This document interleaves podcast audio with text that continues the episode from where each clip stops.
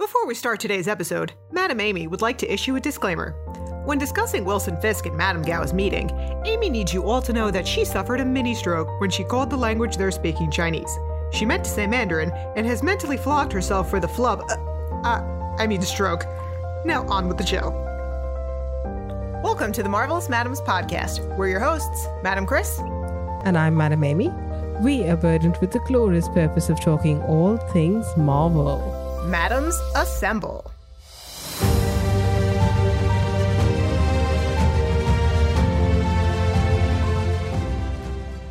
So, my dear, how are you feeling after seeing all these wounds oozing?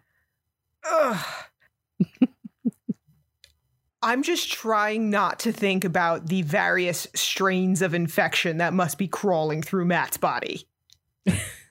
Especially because over the weekend, because I am a horror masochist, I watched The Haunting of Bly Manor. And spoiler alert about this, anybody.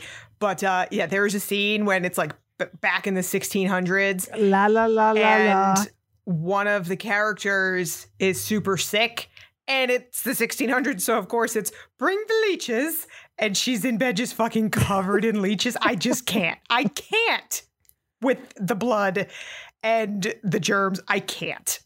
Okay. So yeah, that is the one problem I have with this episode, is that there is no discussion of antibiotics for Matt. There's just massive amounts of stitching. He looks like Frankenstein's fucking monster when this show opens. And he still continues to look like that. Yeah. Through the episode. Yeah. Yeah. And once again, Charlie Cox does an amazing job just being injured in this episode. It's becoming quite normal for him, but still. Mm. And you know what I thought was really interesting? When Matt wakes up and he looks at himself and looks at Foggy, he's like, you stitched me up? It's like, oh, damn, I'm in trouble. Yeah, really, Matt? You've known him for how long? At what point did he develop any kind of medical skills whatsoever? Well, to be fair, he is in a lot of pain and disoriented. Yeah, that's true. But, I mean, what's more likely, Matt? That Foggy somehow became a nurse overnight, or that you freaked out when he tried to get you to the hospital and had him call Claire. Well, like he said, he doesn't remember any of that. Yeah, if Foggy thinks conveniently. The tension in this episode is off the charts. Yeah, it is. It's a very difficult episode to deal with, but at the same time, very needed. Absolutely. This was inevitable. It was, yes. I was honestly surprised that they did it so soon. I think they had to. Why? Because you can only hide a secret this big, given what Matt's doing, for so long. Okay, you're talking from a story perspective, which, first off, Matt held on to the secret for a very, very long time. That's my point. He was probably past due with it. He was crime fighting on borrowed time. I meant from a television show perspective. Something like this is usually kept on as a secret for much longer to build the tension. The identity reveal, you mean? Yes. In this case, I think it's different because this is a 13-episode season. This isn't network television. Yeah, true. And I think they had plenty of content from the comics to mine for this show. Mm. Yeah, that's true. And it also goes to show that they are confident enough in themselves to know that they don't need this tension, this particular tension, to keep the viewers coming back. Right. If anything, we needed a release valve. Yeah, that's true. But there isn't much in this episode that gives us a breather. It's just so heavy. I wanted this for Foggy, though. I so badly wanted this for him because he has a right to know. Like, I knew it was going to hurt him. But at the same time, like, don't you realize, Matt, if you want to take Fisk down, you need their help. And they're already in it anyway. The truth has to come out. Yeah. Yeah, I agree. It does. But I kind of feel really bad for Foggy. Of course. And what gets me is with Matt this entire episode, there were a number of moments where I literally said out loud on my couch, how did you think this was going to go? He didn't think it was going to go anyway because he was trying to hide it forever. I know, but that's my point. Like, that was never going to be feasible. It just wasn't. Well, in his mind, he probably thought it was. People have the capability of hiding, of fooling themselves immensely. Oh, they certainly do. And Foggy's first question for the man he considered his best friend is perfectly plausible and understandable. Are you even really blind? Yeah, completely understandable. Yeah. Because his entire impression, his entire friendship has been shattered. Yeah. His trust is completely gone. Yeah. He has every right to be both furious and incredibly hurt. And he goes back and forth between the two of being either more angry or more hurt.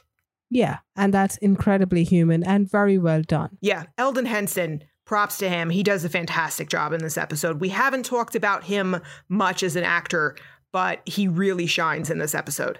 Yeah, he does. So as he asks Matt this, we get our first flashback to college. Mm-hmm. Oh, this wig. This wig needs its own IMDb credit in this episode. At least they put a cover on it, like a cap or a hat or something like that, to make it seem a little less wiggy. Yes, and of course we are talking about Foggy and this blonde monstrosity on his head. Yeah. Which that was their way of making Elden Henson look younger. For Charlie Cox, they were just like, hey, shave like 3 times a day. That should do the trick. Yeah. Yeah. And the goatee. Oh, God. You can't forget that. Oh, oh, I can't. No, no, thank you. Some men should never, ever have facial hair. Elden Henson is one of them. I don't think that was real. Oh, I know. But I'm saying, regardless, he is not meant for facial hair. He's a baby face and needs to stay that way. Yeah, but there's something about fake beards that just always look bad. We're talking to you, Wilfred Malick. You hear me? Agents of S.H.I.E.L.D. fans know what we're talking about. Mm-hmm. They certainly do. So the writing also really shines through in this episode. Because the first thing Foggy tells Matt when he shows up in their college dorm and they discover their roommates, Foggy remembers him from when they were kids, remembers hearing about the boy from Hell's Kitchen who got blinded but also saved someone's life, and says to Matt, "You are a hero." My heart cracked a little bit. Why? Because I think Matt's always been his hero. Yes, he has. He's not only lost his best friend right now, he's lost his hero.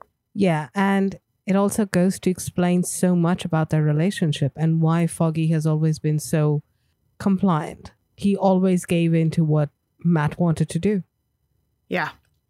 And this whole thing here is great. And we do understand now that Foggy's fully aware of how much better looking Matt is than him. Yeah. He's super excited to have a new wingman because it'll, quote, open up a whole new caliber of women for him.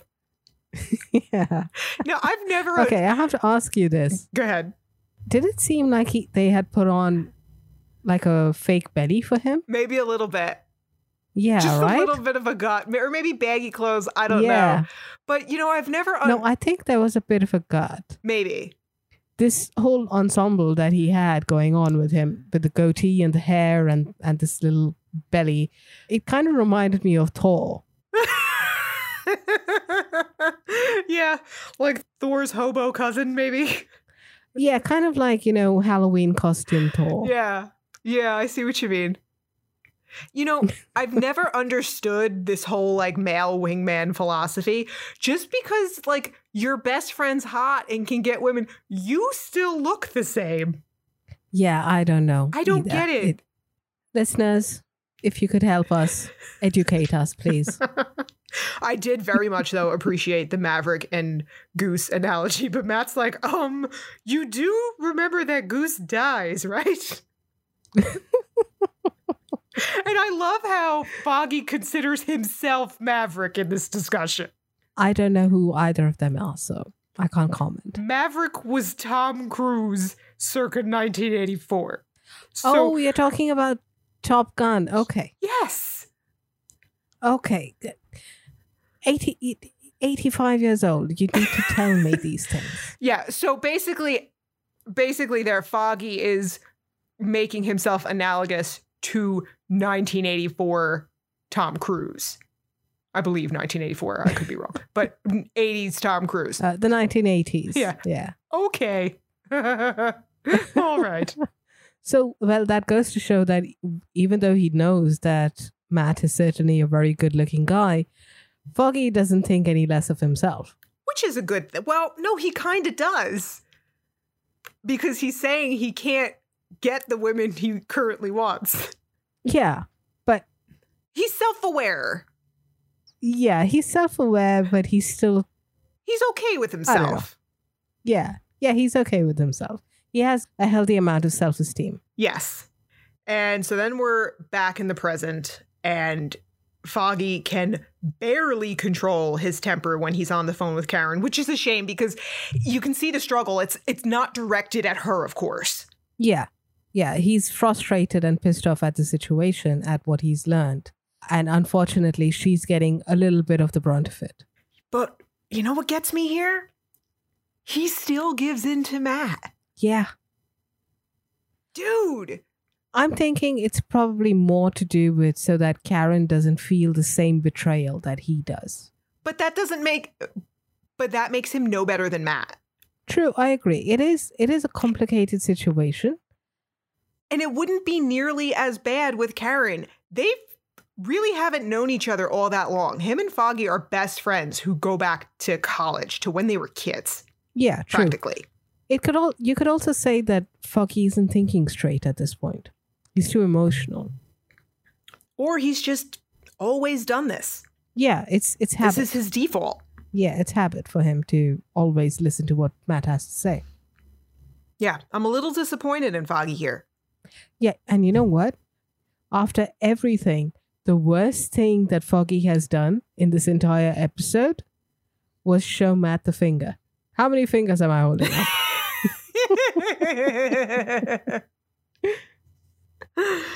Like, at least punch him. I think he probably took pity on him, considering the amount of wounds he's nursing at the moment. I don't know if I would have had that level of restraint. So while those two are having their little family counseling session here, Fisk has another meeting.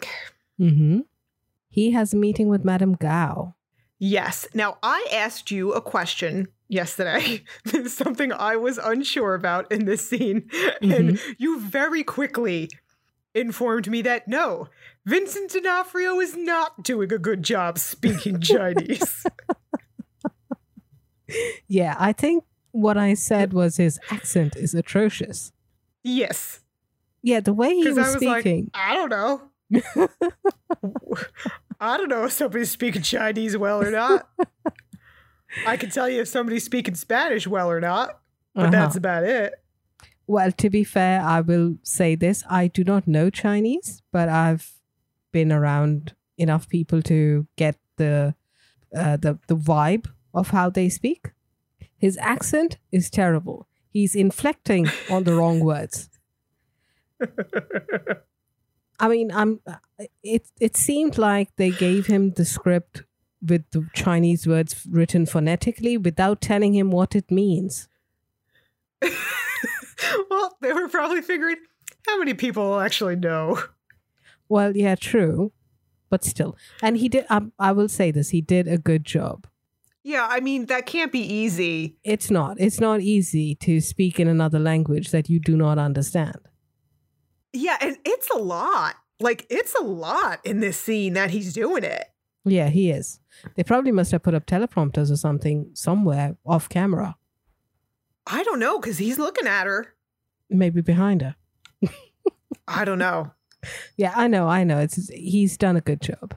Yeah. And it's not easy to get the inflection, because the way Chinese is spoken, it kind of has like this... It kind of has like a sing-songy kind of way of speaking. Okay. So Madame Gao is having what people in Texas around me here like to call a come-to-Jesus talk with Fisk. Doesn't go quite as she planned, did it? I don't think it goes quite the way he planned either. I think it goes exactly the way she planned. Okay. because she's basically saying to him, number one, Vanessa's a liability. Mm-hmm. Number two, how long is it going to take for you to kill me mm-hmm. after you've killed Nobu? And number three, she tells him, you have to choose between being a savior to this city and being an oppressor, because the two are mutually exclusive. Right. And underneath all of that is an implicit threat. Oh, absolutely. Yes. So this conversation that Madame Gao has with Fisk, it's also kind of reiterated with Leland later on in the episode. Mm-hmm. Yeah, all his bad guy buddies are telling him, like, you've changed. You've got a weakness now, buddy. Yeah, and this has me thinking, all this time, even though we know Fisk is the man behind everything that's happening, he's done what he needed to do via these people, through Madame Gao's team, the Russians, Nobu, and Leland has been handling his money, right? Mm-hmm. And in the previous episodes, we've seen that Fisk has always been deferential towards Nobu and Madame Gao. Not so much to the Russians, but definitely to these two. I think that Fisk, and this shows in the fact that the character at least knows the language, I think he has much more respect for Asian culture than he did the Russians as a people. Yeah, sure. Fair enough. It could be that, but it's also about the sheer power that these two parties have. Mm-hmm. And he leveraged them to get to where he is. He made deals with them in order to get something and give them something. Right. With the Russians, it was more of a deal of convenience. He had to do that in order to get what he needed. But he had no mm-hmm. respect, or he knew they were thugs. Yes. That's well put. Right. But Nobu and Madame Gao especially have a lot of power. Yeah, he sees them much more as equals. Right. Now that he's changed tactics, now that he's come out of the shadows and he's trying to make himself to be the savior of Hell's Kitchen, it could go two ways. One, he's distracted. And this is obviously, I'm saying, keeping what happens next out of it, because I'm a bit fuzzy about it. I'm just looking at this from a psychological point of view. Because he's coming out of the shadows, one, these people are feeling a bit threatened because now he is building his own influence and power. Or two, he's making mistakes thanks to what Vanessa is telling him to do. Mm-hmm. Okay.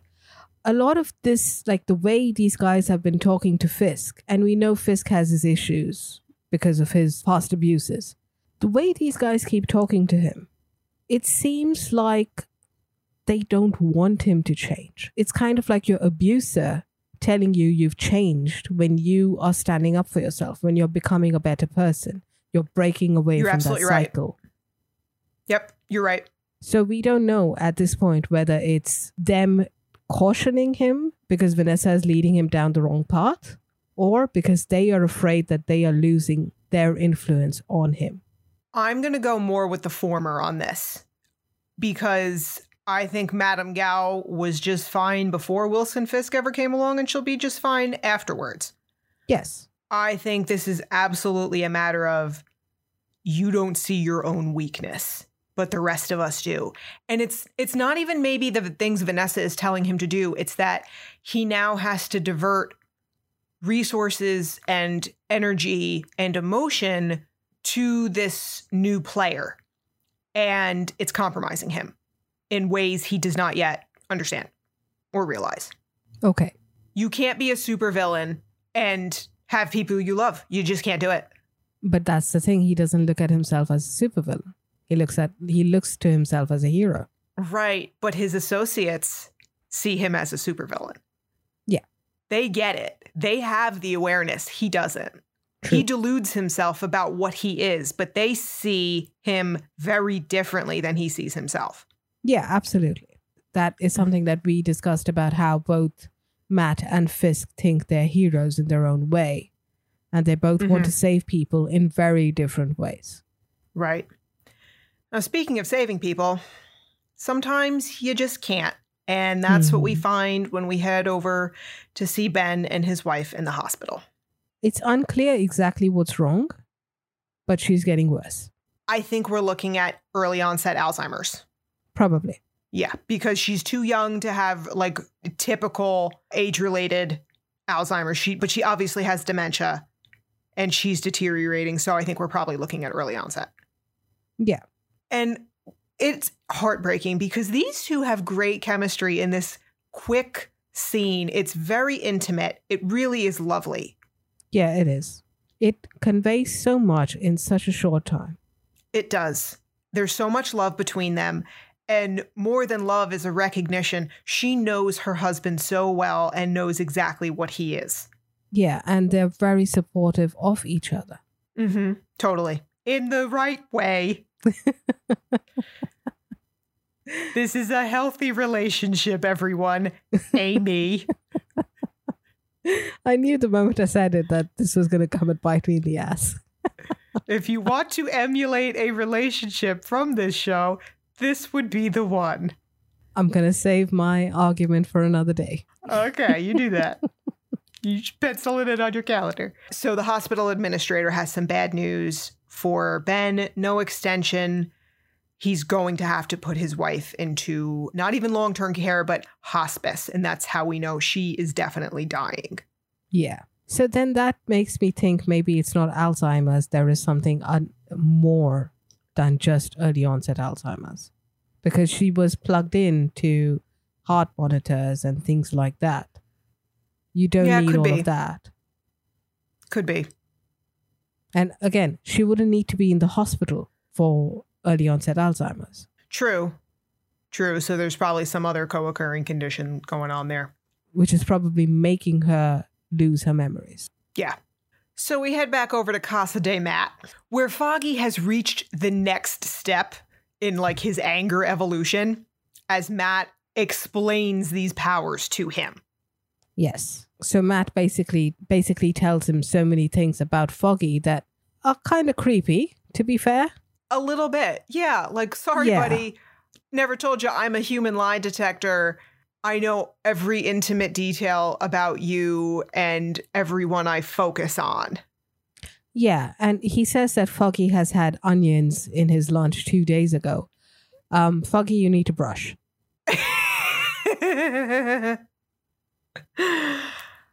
I totally understand where Foggy's coming from when he says this is a complete and utter violation. Yeah, I found it hilarious, but it's also true. You listen to her heartbeat without permission? Yeah. Only in Marvel, right? Would it be that instead of like a telepath or something like that invading someone's mind without their permission. But at the same time, a lot of it, Matt just can't help it. That's what he said. He needs to focus. Only for some things. But for other things, it's just like, you know, looking at words and trying not to read them. You can't do it. Well, I'll give you an example. So back when I was like 22, fresh out of college and working for this god-awful scam of a healthcare school as an admissions counselor, quote unquote. Mm-hmm. And one night I was the one working late and my office door was open and the office door of the director was also open. It was just on the other side of a larger open space. And he was talking to our like financial aid lady.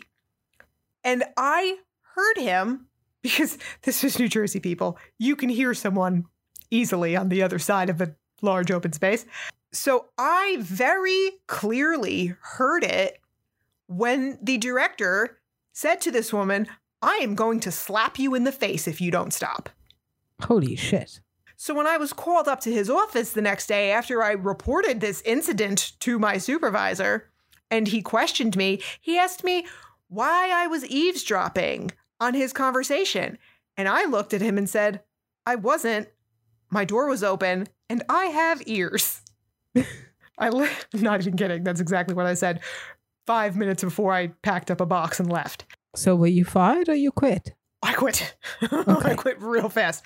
So Matt has super ears and other super senses, so he can only control it so much. But yeah, Foggy also has a point because he does get invasive.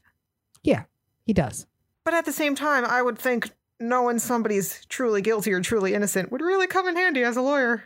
Well, yeah. And of course, like we've kind of made fun of before about the whole blood in the air and the feeling of the bones cracking and all of that. I mean, it sure helps with the medical bills.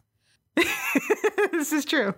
But it is, again, invasive. You wouldn't want someone to hear or know certain, private things. Like if I had onion for dinner, Matt shouldn't be able to tell me that after 2 or 3 days. But that's, of course, my fault because I should be brushing. But this brings up another point, is that this is also a rough life to have because he can't want all of this. And we're going to come to this part later on. But the things he can't turn off or tune out, that's got to be rough. Yeah. Yeah, absolutely. So we get another flashback to college here, and these two are drunk, and I love it. Yeah. Yeah, I do too. They kind of reminded me and my friend and the way we mess around. And you know what was so sad to me in this is how much more at ease and how much happier Matt is. Yeah. It's like he's not even the same person. And I mean, none of us as adults are the same people we were in college. God knows I wouldn't want to be. Growth and evolution is healthy and natural. But in this regard, it's different. It is. We know Matt as he is today in present times. But seeing him back, it almost seems like a weight is off his shoulders. Or not on yet. Yeah, not on yet. He hasn't started carrying the weight of the world yet. Yes. Yeah. Carefree. Yep.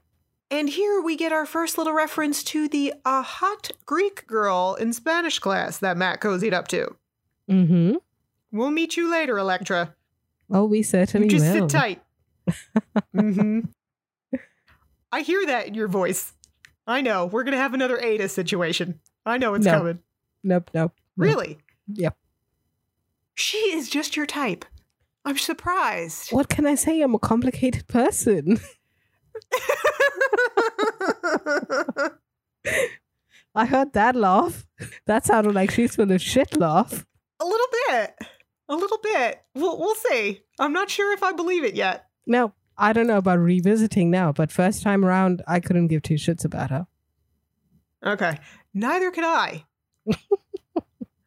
So Matt comes really close to fully letting his guard down here and letting his powers slip to Foggy. Yeah, he almost says something.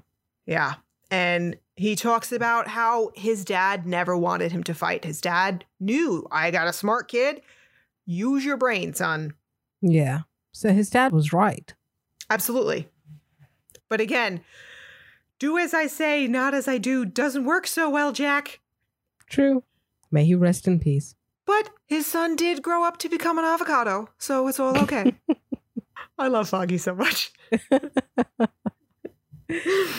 Yeah, Matt certainly did become a lawyer, so he is using his brains as well as fighting. Yes, and we see clearly Foggy should have taken Spanish, not Punjabi. Now we have another great scene between Ben and his boss over at the paper. I love this newspaper office. I love it so much. Why? It's messy. Yeah, I know, but it's like lived in, and it's got the atmosphere of real reporters. It's kind of like when I watch All the President's Men and the way they redid the newsroom to the New York Post. They just like duplicated it. This newsroom, it's got that feeling of like blood, sweat, and tears in it. Like these are real reporters trying to do real reporting, and that's great casting for his boss too. Yeah. He does have that energy of the tired editor who is haranguing all his people to get a newspaper out. Exactly. And you can see the love between the two of them, too. These two go way back. Yep. They respect each other. Yeah, they certainly do. And he's trying to help Ben out here with kind of a, not a bullshit promotion. It's one he certainly deserves, but it's one he knows that Ben doesn't really want, but he wants to get him better benefits for his wife. Yes, that too. And he also wants Ben to kind of take a load off. We can see that Ben is day by day, he's getting more tired, more worn down, more jaded. There's a new groove in his face every day. Yeah. So I think there's a lot unspoken between the two of them, a lot of subtext here, and it's a lovely gesture from his boss. Yes, absolutely. Yeah. It goes to show that their relationship is far more than just a professional relationship where his boss is not just telling him, okay, this is where you need to go now. He's asking him. Right. He's still making it his choice. Yeah. So speaking of choices, Foggy and Matt are still choosing to keep poor Karen in the dark. So she is over at the office getting the shit scared out of her. Yeah. That Converse box, it kind of freaked me out too for a moment. Me too. And you know what, Ben? You can't go skulking around in the shadows, dude. When I saw that box, do you know what the first thing that went through my head? Bomb. What's in the box? What's in the box? What's in the box? I was half expecting Brad Pitt to walk into that room.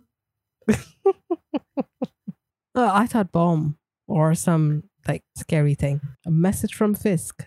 I was thinking maybe a dead rat. Oh, you'd certainly enjoy that, wouldn't you? Well, they're probably already in the walls, so... Yeah, so it's not a big deal. Rat funeral. So what's actually in the box is all of Ben's clippings, everything he's got or thinks he's got on Fisk. He's basically passing the torch here to Karen. Yeah, it's all his research. Yeah. I like what he says. He says it's an important thing, but it's not the most important thing. Yeah. For me. Right. He's putting his wife first. Yes. Which is good. Yes. Now, I didn't remember what comes next. I loved this episode so much because I was slowly remembering as it went. So at this point, I was like, where is she going to take him? This seems fishy. Why don't I trust Karen right now? She's scaring me a little bit.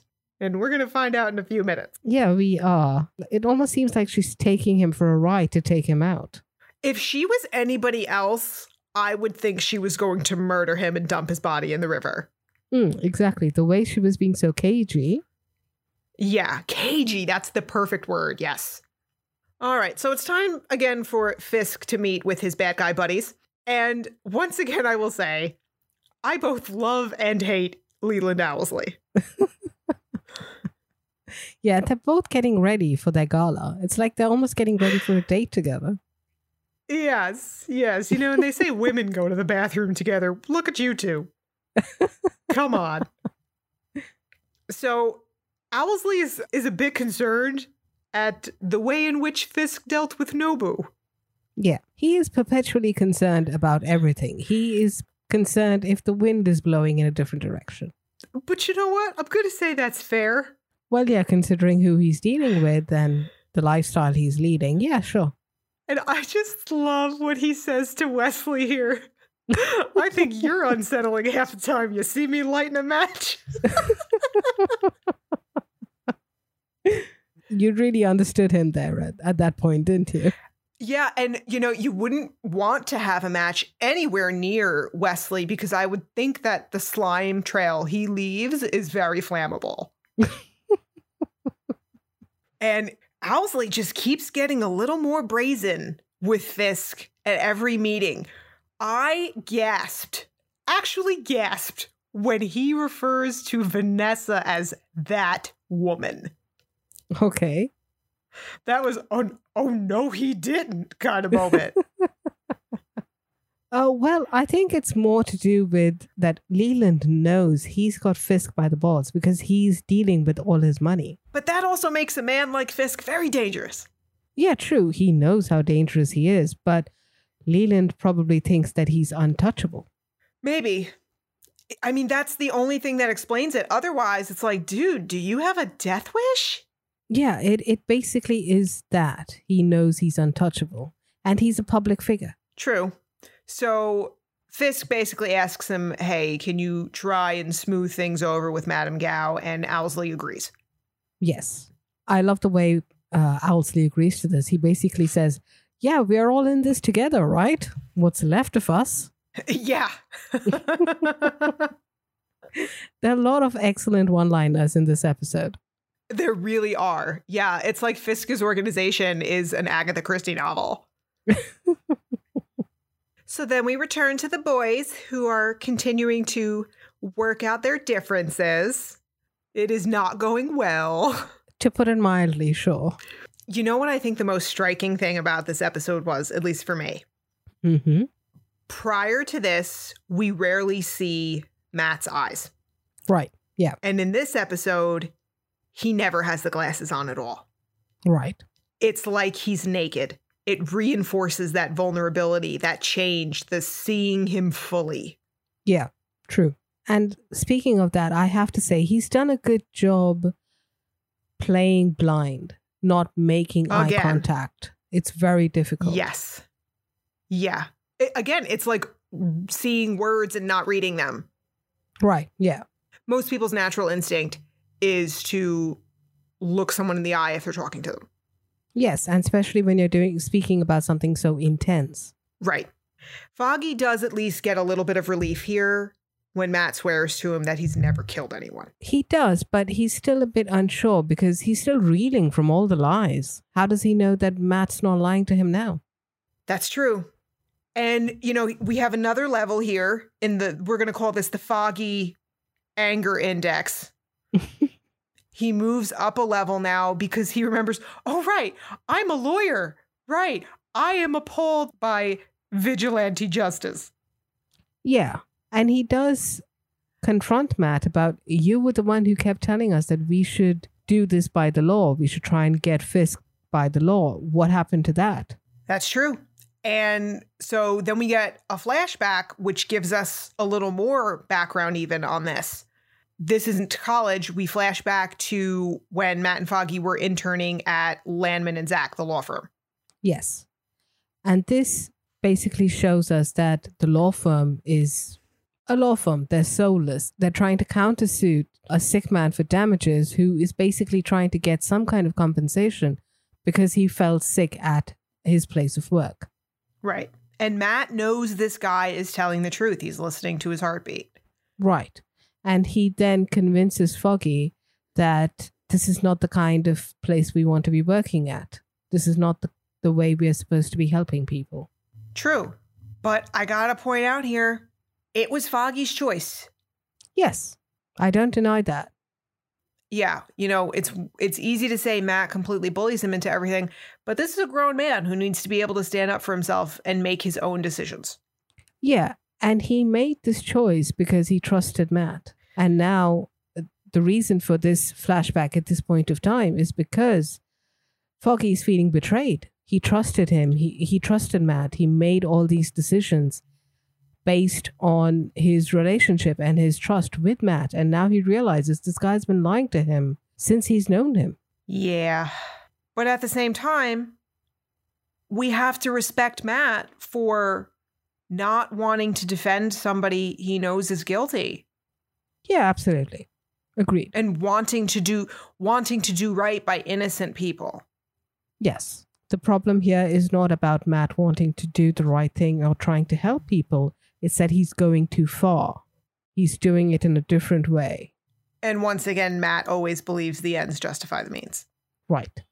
Now, this is where things got really fun for me. In my notes, I just have, oh, snap. I remember now, Fisk's mom. Mm-hmm. And that is where Karen is taking Ben Urich to a nursing home upstate. And first of all, I just want to point out the faith that Ben Urich has in Karen. That's a long drive. Yeah. Yeah. That's a big chunk out of your day. Yeah, and he still continues, parks the car, and they get into this nursing home the moment he sees this huge mansion. He just doesn't take the turn and get out right away. Yeah. Yeah, and she's still being real cagey about it. Yeah. When he's like, I can't afford this place. What do we do? And she's like, come on. Just come on. I felt like she should be wearing like a newsboy cap and flipping a nickel during this episode. Will you just spit it out already? Yeah, she didn't want it. She wanted him to hear it from the horse's mouth. Yep. So we'll head up to Mrs. Vistain's room in just a minute. But first, we need to spend a little more time with the boys. Mm-hmm. Foggy is still having a very hard time wrapping his head around this. Yeah. And I mean, he's only had a few hours to kind of process it all. Yeah. And it seems like they're going in circles. Yeah. Well, until this point, when Matt opens up a little bit more about how he started doing all of this. And this is heartbreaking. How so? Well, because of the story Matt's telling, especially for me, like as somebody who was once a mandatory reporter for abuse at various times throughout my different jobs and whatnot, and knowing that children are suffering and not being able to do anything about it, it's rough. And even more so for Matt, this is one of those instances where it's like you can understand him wishing he didn't have these abilities. Like, he just couldn't take it anymore. Yeah, that's true. And it also justifies the fact that he feels that the law sometimes just isn't enough. And you know what? He's right. Because this is all too common. So basically, Matt could hear at night a little girl being sexually abused by her father. Yeah. He tried to go the legal route. He reported it to social services, but the mother wouldn't believe it, wouldn't back the kid. And that is just all too often the case. True. Yeah. Unfortunately. So in his mind, he's thinking, not only I have to help this poor child, this poor helpless child like I was, but also what kind of person does it make me if I don't? Yeah, that's true. So after the legal way doesn't work, he goes after the father, stalks him, and beats the living shit out of him. Yeah, he beats him to an inch of his life. Yeah. And you know what? I wasn't sorry. I think he got off easy. Yeah, I wasn't sorry for him even for a second. But the problem here comes in, not this particular story absolutely justified 100% what Matt did. Nobody can fault him for that. But what he started doing after that is that he didn't try the legal route. He just went his way. Yeah, that's because he liked it too much. Exactly. And that's what Foggy brings up, that you had to keep training. You were preparing for this, even though you say you didn't want to, and you hadn't for so long, but you still kept training. You don't remember these kind of things that you had learned as a kid and just one day be able to recall it and go become a ninja. Yeah. In that moment, Matt both scared himself and freed himself. Yeah. He gave himself permission with this guy to unleash the beast he'd been dying to unleash for years. Right. And that's when Foggy says that maybe this whole thing is just an excuse to hit someone. Maybe you just can't stop yourself. Yeah. And he does admit it, that he doesn't want to stop. Exactly. Now, there is one other thing we have to point out. And frankly, partner, I am shocked and disappointed that you have not said it first. Okay. You've complained about Matt's, you know, current present day disguise and his problems with branding and whatnot. Can we talk about his first one? Which is just a piece of cloth around his eyes. Yeah, I decided to give it a pass because he has learned since then. Not much, but he certainly has. True, but how risky was that? Like, you look like a cartoon. That doesn't work. Well, he did kind of beat that guy to an inch of his life. If he told them that there was this dude with a mask on his eyes, they'd just laugh at him. I don't know, because they'd still see he was beaten to a bloody pulp. So somebody had to do it. Yeah, they probably think the guy was hallucinating or he was remembering wrong. Still, what if a witness had seen him? What if something went wrong? You know, like, come on, Matt, at least a ski mask, dude. Yeah, true. I agree. And let's not forget, after he finished beating him senseless, he was walking around with bloody knuckles. Yeah. That's more of a warning sign than anything else. Forget about the bloody piece of cloth on his eyes. Yes. You're right.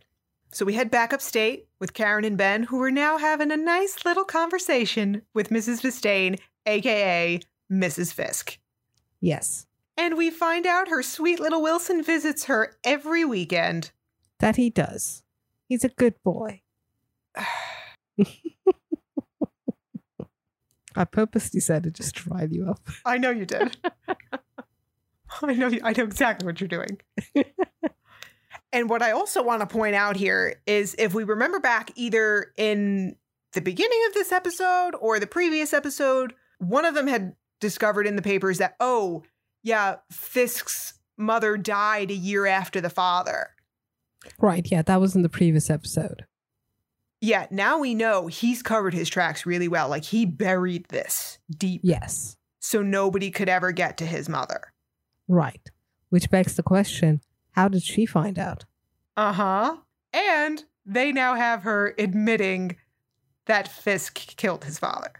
Not quite explicitly, but sure, yes, it's very heavily implied. And after further questioning, I'm pretty sure that she would have given it up. Yes. Now, is this going to stand up in court? No. This woman has dementia, not going to hold up. But the information is still very useful. Yes, it is. It's a small chink in his armor that they can exploit. I think it's a massive chink, finding his mother. Mm-hmm. So I just have to proclaim here fully, mm-hmm, Karen Page is a fucking gangster and she is my hero. I don't care how she found this out. Do you see the look in her eyes in this episode? Yeah. Yeah. It is like she has sunk her teeth into a drumstick and she ain't letting go.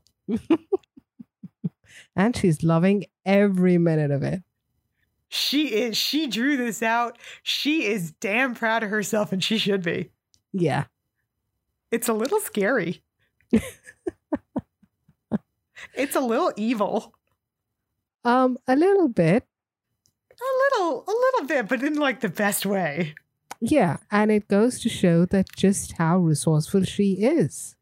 Yeah, it really does. And it does have me thinking, like, what's she willing to do to this old lady?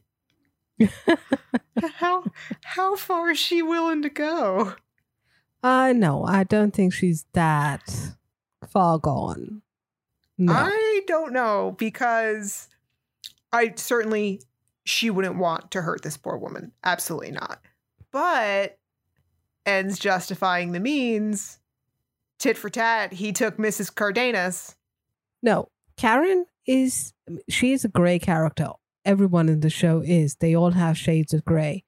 But Karen would not do that. She wouldn't cross that line. Well, my point is that Deborah Ann Woll does such a fantastic job in this episode that she actually has me thinking it could be possible. Yeah, undoubtedly. She does a fantastic job. Yes.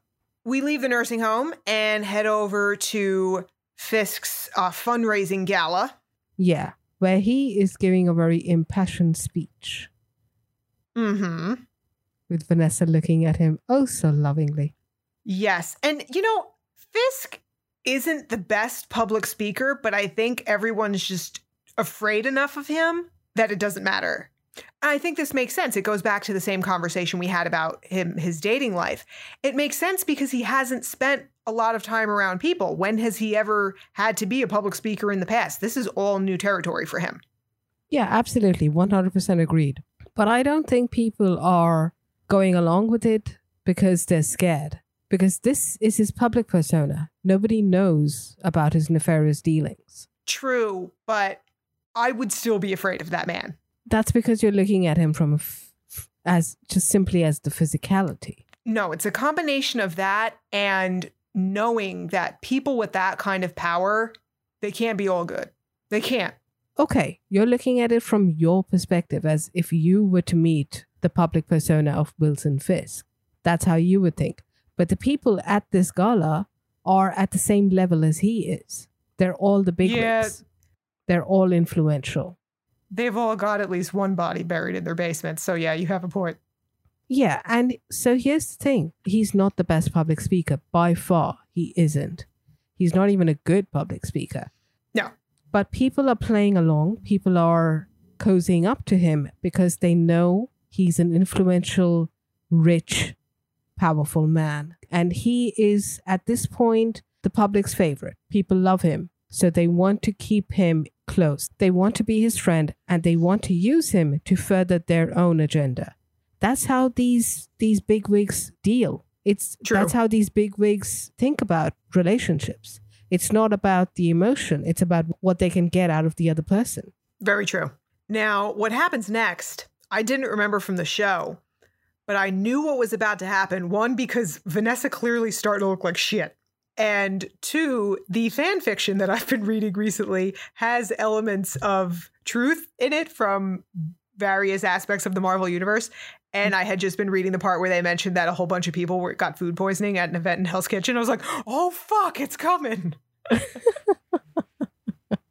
Vanessa's going down. Mm-hmm. And she does. Yes, she does. I'm assuming it was the champagne. Yes, it was. So we know at this point, somebody else has a death wish too. Yeah, absolutely. We don't know who, we don't know how, we don't know who was the target.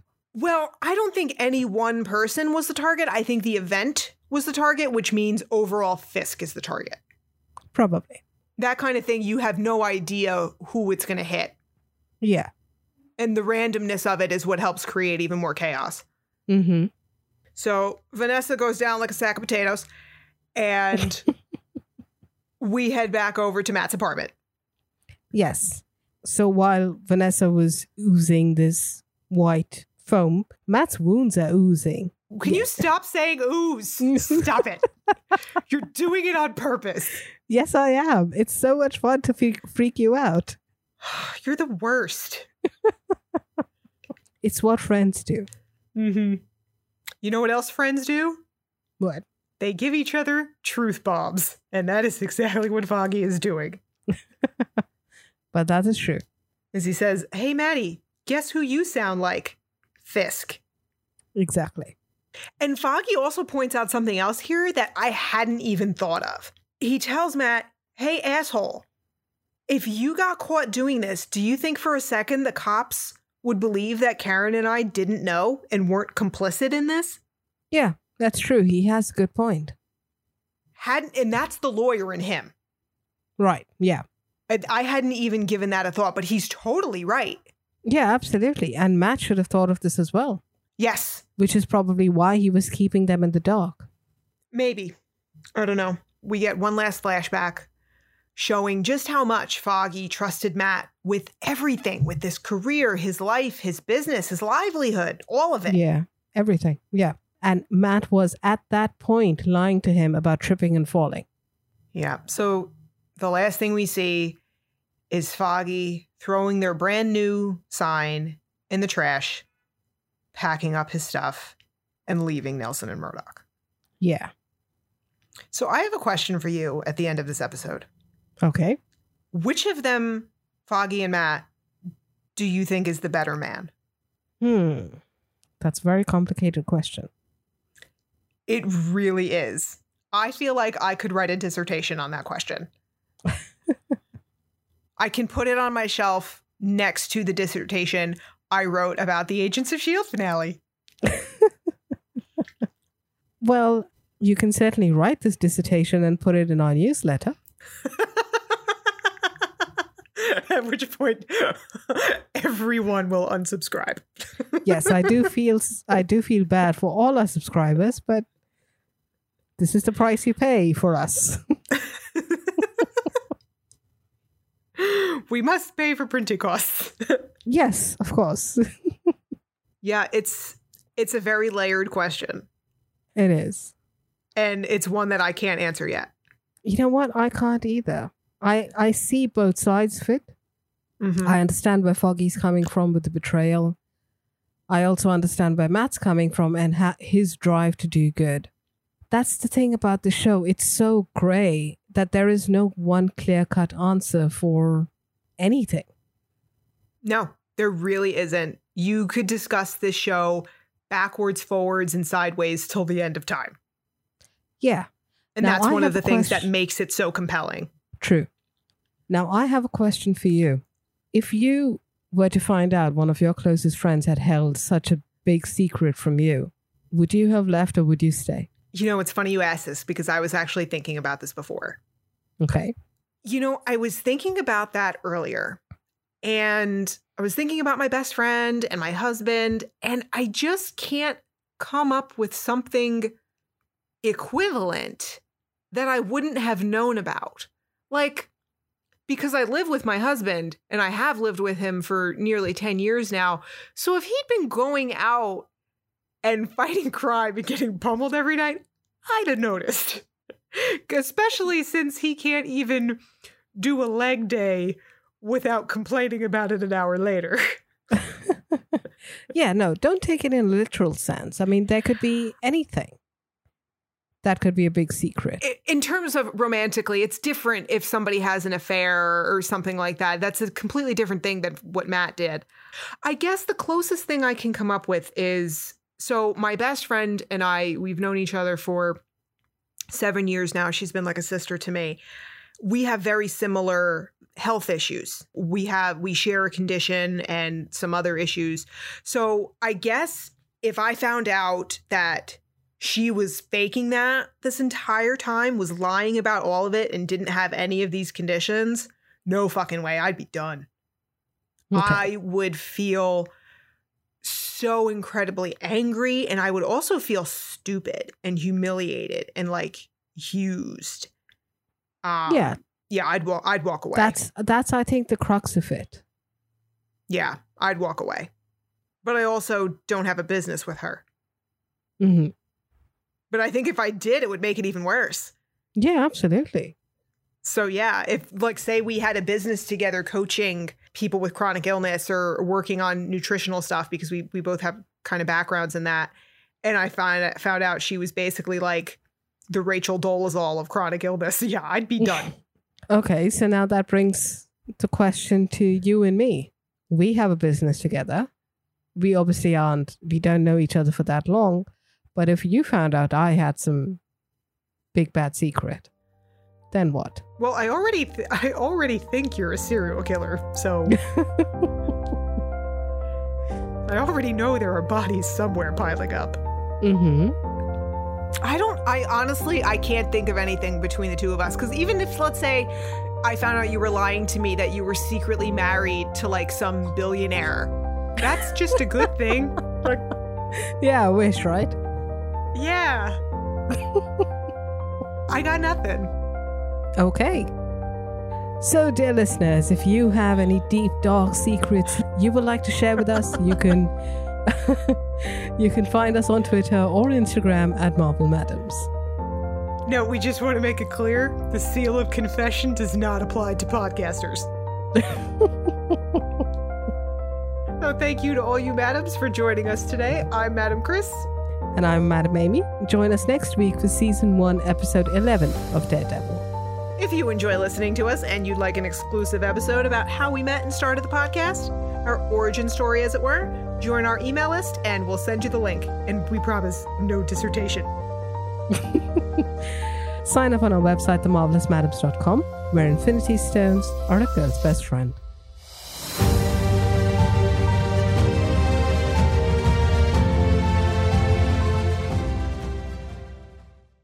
I did not hear this guy leave because I was so into what I was doing. Okay. And he called me from upstairs, let me know, like, I'm all done here. We did the payment, blah, blah, blah. After that, I don't know what happened. Like, time just, I don't know. I went through a portal of some kind. I'm not quite sure. But I don't know, because I'm listening. I'm waiting to hear this guy come down. And then like 15 minutes, 20 minutes goes by. I'm like, what the fuck is he doing up there? So I'm freaked out at this point. I put a mask on. I go up to my landing and I see the truck still out there, but the tree's in the way. So I can't see into it, but I see his truck is still there. And I'm like, oh my God, what is going on? So I like yell upstairs, is there something else you need? No answer. And I'm like, oh my God. What is happening right now? Because I swear to you, I did not think this guy had left my house. And I have nothing in my hands. I'm like, oh my God. I get up to the top of the stairs, and in the loft space, we have some just crap I was storing there. And there's a cast iron skillet. And I'm saying to myself, oh my God, am I in an Ashley Judd movie? Do I need to go pick up this cast iron skillet in case this guy is in my bedroom sniffing our underwear? Like, what is happening? These are the actual things that were going through my head. So then okay, I like cross the hallway and I peek around the corner and there's nobody there. I kid you not. I went through every room and every fucking closet, making sure this wasn't like an open house situation, like a terrible movie on Netflix. Yeah. I'm like, Krista, you fucking idiot. You just didn't hear him leave.